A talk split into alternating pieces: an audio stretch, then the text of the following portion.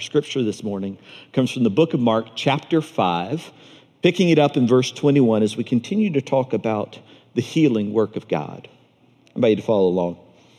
When Jesus had crossed over, had again crossed over by boat to the other side of the lake, a large crowd gathered around him while he was by the lake. And then one of his synagogue leaders, one of the synagogue leaders named Jairus, came, and when he saw Jesus, Jairus fell at his feet, and he pleaded earnestly with him, My little daughter is dying. Please come and put your hands on her so that she will be healed and live. So Jesus went with him. A large crowd followed and pressed around him, and a woman was there who had been subject to bleeding for 12 years. She had suffered a great deal under the care of many doctors, had spent all that she had, yet instead of getting better, she grew worse. When she heard about Jesus, she came up behind him in the crowd and touched his cloak because she thought, if I just touch his clothes, I will be healed. Immediately, her bleeding stopped, and she felt in her body that she was freed from her suffering. Now, once Jesus realized that power had gone out from him, he turned around in the crowd and asked, Who touched my clothes? You see people crowding against you, his disciples answered, and yet you can ask, Who touched me? But Jesus kept looking around to see who had done it. And then the woman, knowing what had happened to her, came and fell at his feet. And trembling with fear, she told him the whole truth. And he said to her, Daughter, your faith has healed you. Go in peace and be freed from your suffering. While Jesus was still speaking, some people came from the house of Jairus, the synagogue leader. Your daughter is dead, they said. Why bother the teacher anymore? Overhearing what they said, Jesus told him, Don't be afraid, just believe. He had not let anyone follow him except Peter, James, and John, the brother of James. And when they came to the home of the synagogue leader, Jesus saw a commotion, people crying and wailing loudly. He went in and said to them, Why all this commotion and wailing? The child is not dead, but asleep. But they laughed at him. And after he put them all out, he took the child's father and mother and the disciples who were with him and went in where the child was. He took her by the hand and said to her, Talitha cum, which means, Little girl, I say to you, get up. Immediately the girl stood up and began to walk around. She was 12 years old. At this, they were completely astonished. He gave strict orders not to let anyone know about this and told them to give her something to eat. This is the word of God for us, the people of God. Thanks be to God. Today's scripture is one of those rare healing moments that we find in the Bible. It uh, doesn't happen this way very often, where we are told about one healing story while we're on the way to another one. And the healing of, this, of the bleeding woman happens on the way to the healing of Jairus' daughter. And as you go through this uh, passage and the way Mark narrates it and the, the words that Jesus uses, make it very clear that in Jesus' own mind, these two moments belong together. That, it, that there is some unifying work or word from God that is at play here. We're going to take we're going to do something that's just a little bit maybe presumptuous and a little bit risky, which is to say, uh, over the next two weeks, we're going to consider each of these healings apart from one another. We'll, you'll overhear some of what they have in common, uh, but we just can't do justice to the fullness of what we just read in one sermon. So this morning, we are going to focus on the story of the synagogue leader named Jairus and his daughter. And next week, when you come back, you're going to hear the same scripture passage all over again, uh, but we are going to focus on the healing work that God does in the life of the woman whom Jesus met along the way. Today, we're going to linger with Jairus and his daughter and consider what it means that God heals our weakness. Would you pray with me? Father, whether because of my words or in spite of them, may your word be spoken. Whether we come with willing ears or stubborn ones, help us to hear. In the name of the Father, the Son, and the Holy Spirit, we pray. Amen. Your daughter has died. Why skulo the teacher anymore? That Greek word skulo is only used in two instances in the New Testament. Uh, the first is here in the story of the healing of uh, Jairus' daughter and the, the woman who had been bleeding. The only other time that we have it is in Luke chapter 7 when we are told that Jesus was walking to heal a servant in the house of a centurion. So this is like a commanding officer from the occupying force from Rome. And we're told that in Luke 7, while Jesus was walking, that centurion sent messengers from his own house to say to Jesus, quote, do not skulo yourself to walk all this way. I am not worthy to have you under my roof. I believe that if you just say the word, my servant will be healed. And then we're told that Jesus did say that word, and that servant was healed. These are the only two instances we have of that word skulo, so we have to use some, some context clues to figure out what that Greek word meant and what the gospel writers meant by it. Some translations have the word bother there in place of skulo. Do not, do not bother the teacher anymore. Other translations, they, they make it a little bit more, they give it a little more oomph. They say, do not trouble the teacher anymore. And I have to admit that to my ears, the choice between these two options, bother or trouble, is not the sort of thing I care about. Neither of them can make that sentence work for me. Jesus, your, or Jairus, your daughter is dead. Why bother the teacher anymore? It doesn't get better if you say, Jairus, your daughter is dead. Why trouble the teacher anymore? I have to tell you, when I quote that to you, there is something inside me that recoils, and I'm just quoting these people. I find it hard to say it out loud. It seems so callous, so offensive. I can barely bring myself to say it to you. Why bother Jesus? How can that be the question that you ask? How can you put that right after giving Jairus the worst news he has ever heard or ever will? How can you ask that question in the same moment that Jairus' head is still falling and he's not even crying yet because the tears haven't had a half second to well up and overflow? How dare you ask that question? Why bother the teacher for any longer. You can probably tell I read this, I get mad. Like I get furious. And these people from 2,000 years ago who are just bringing the message and they come to Jesus and they ask this question. I am furious at anyone who would seek to juxtapose one man's devastation with another person's inconvenience, even if that other person is Jesus himself. It's not just that one consideration outweighs another. It's that in my mind, like the two just don't even belong in the same sentence. You can't put those two things right beside each other. You can't talk about them in the same breath. And I am sure that there is not a single person here this morning who would ever do anything like that. Every one of you would know better than to say, Jairus, your daughter is dead. Why bother Jesus? Y'all are much too kind, much too empathetic, much too classy. You're so much better than that. And then I wonder how often you've been afraid that your own healing was too unimportant to bother or trouble anyone with it. One week, I poured my heart out to friends as I asked them to pray over a desperate situation. And the next week, all I said was, We'll keep praying for that. By the third week, I decided that if they didn't ask about it, I, I wouldn't bother to tell them or give them an update. And by the fourth week, I didn't even pray for it myself. I didn't want to be a bother. You ever had a month like that? What keeps the man in AA from calling his sponsor?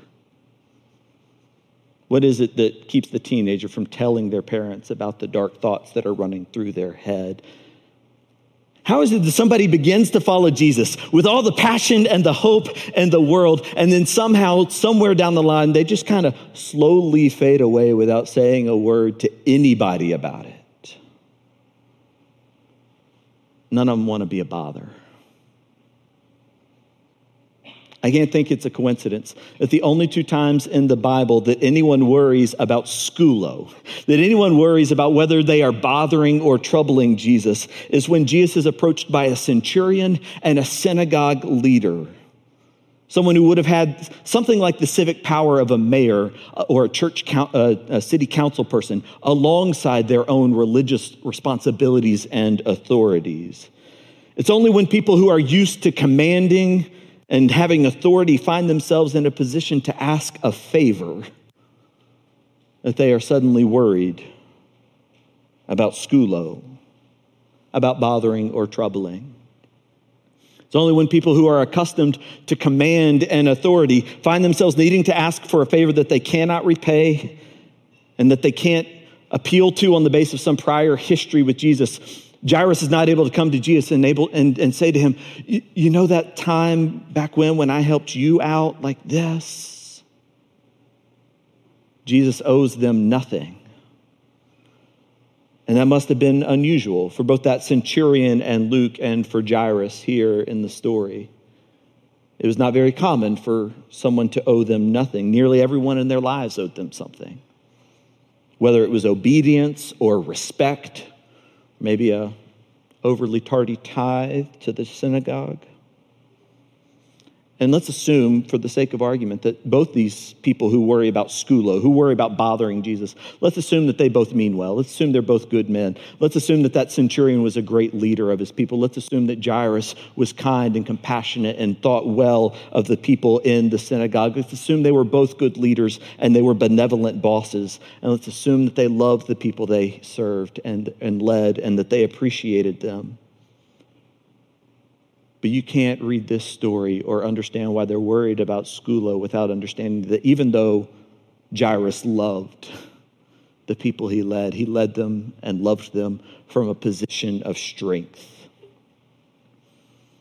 We can't miss out on how that strength affected his own relationship to Jesus. Can't help but wondering when, when Jesus stopped on the way to Jairus' house to look for that woman. And when he didn't just stop, but he, as Mark tells us, kept looking, kept looking a little longer, kept waiting, stopping to take and ask questions of the disciples. Did Jairus think that was a power move? You ever wondered if somebody was keeping you waiting on purpose? Or maybe just because they could?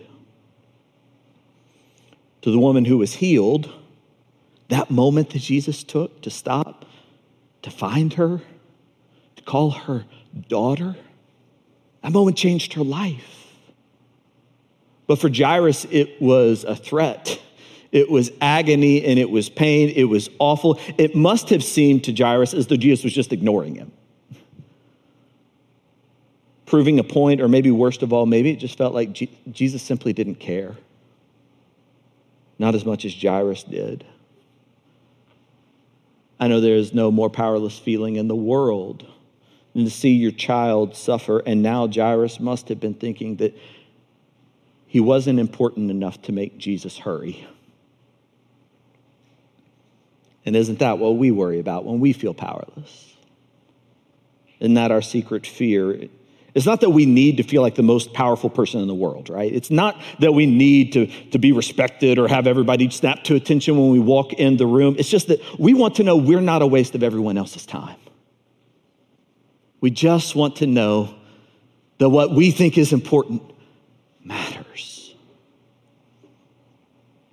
And that's what Jairus must have feared when he fell at Jesus' feet. He, he's worried that the messengers are right when they say this is all just a bother. That's what the wailing crowd thought when Jesus walked into the house and into that little girl's room. Uh, they all worried that this was just a waste of time. Why bother with it? And then Jesus finds that child and rewrites time itself. He says to her, Get up, and she stands in her own power. And in that moment, everyone is astonished to discover a God who has enough power to heal every need, and a God who has so much time that it can't ever be wasted. If we are a people of resurrection, we are a people of eternal life who serve an eternal God, then that has some important implications for us. If we're the sort of people who, when we've been praising God for 10,000 years, will only have just begun, then we have all the time we need. We have more power than we ever dreamed because we have the power to be patient on the things that cannot be solved by the quick fix. We have the power to take time and to bear with the wounds of a world that defies quick fixes and simple solutions. We have more power than we can dream of. But today I want us to do more than just celebrate the power we have in the resurrection and in eternity. What I also want us to be able to do is to name and to face our weakness and to do that without fear. You have more power than you dream, and I want you to know that, but I also want you to know your own weakness so you don't have to fear it.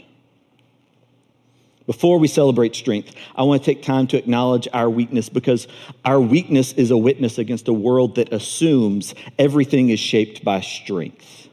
That everything in the world is an exchange of strength. The way we see the world is that we see one person has the strength and the skill to provide some good or some service, and somebody else has the strength to pay for it. Every interaction is an exchange of strength. The way we understand the world is that I do you a good turn, and I hope that you will do me a good one in return someday. And when we hurt one another, we ask things like, How can I make it up to you? How can I use my strength to prove that things are going to be better?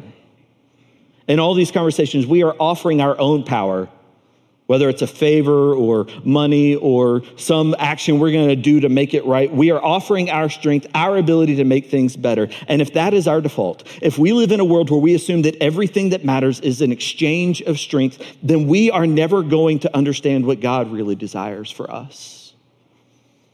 Because if that is our default, if we ask God for healing in our lives, just so that we can get back to proving our own worth and prove that we're strong enough and that we matter. If we ask God to heal us just so we can be strong, then we will never understand the fullness of what God desires, and we might send him away before the healing is done. We might ask God to fix us rather than really heal us. Because fixing is quick, but healing is slow. Any doctor can take a bone and set it in place and fix it so it won't move. But the healing takes longer. You can fix your signature to some papers to fix the terms of a separation or an agreement. But healing a relationship takes longer. True healing, the healing that God desires, the healing God is working, the healing that we need will never make us so very strong that we don't need any more healing. It will never make us so strong that we never need to ask for anything again. God will never give you so much strength that you no longer need grace. And the healing that we need is not going to eliminate our weaknesses, but it will teach us that they are nothing to fear. In the first two chapters of Mark, we learn something that only Mark tells us, which is that in the early days of Jesus' ministry, all of his healing and all of his teaching happened in the synagogues.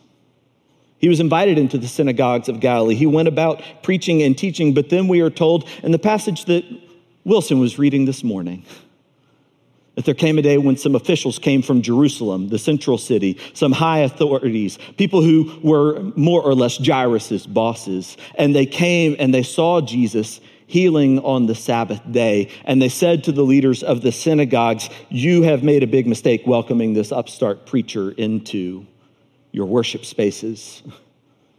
He doesn't do things quite right. He's healing on the Sabbath. He's a threat to the faith and to all good order. And we're told from that point on in the book of Mark that Jesus spent all his time preaching and healing. Instead of in the synagogues, he went out into the fields. He went to the lake. He preached from boats. And occasionally he would go across the lake to the land of the Gentiles and he would preach and he would heal there. And what we don't know from Mark is how Jairus felt about all that. He'd been a synagogue leader. We do not know if Jairus was glad or if he was a little sad when he and the other synagogue leaders told Jesus that his preaching and his healing belonged outside their walls. We don't know how Jairus felt about that. Maybe he kicked Jesus out reluctantly.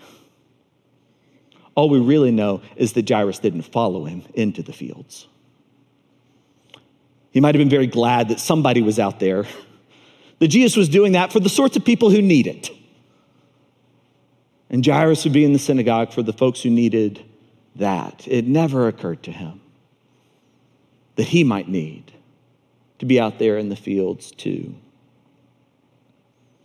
If it had ever occurred to Jairus that he might need Jesus, if Jairus had troubled himself a little bit earlier to go see what was going on, he would have seen what the the bleeding woman saw, which is that he didn't have to throw himself on the ground and prostrate himself, that he didn't have to worry about bothering Jesus, that Jesus has so much power that just the, the touch of his cloak could do more than Jairus ever imagined. Things could have been so much different for Jairus if he had known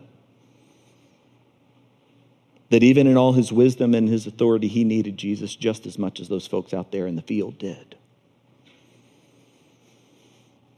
What I love about this story is that after all his reluctance, all the time that Jairus wasted not in the fields, after all the time that he let Jesus spend in the fields while Jairus took care of the synagogue, even after Jairus told himself that he could handle these things, like his little girl's cough and then her fever and then the symptoms that got worse, even after all that time, when the chills and the pains came, after all that time in which Jairus had not run to Jesus, even after all that time, when it became too clear that Jairus' reluctance had been his greatest weakness, even after all that, it wasn't too late.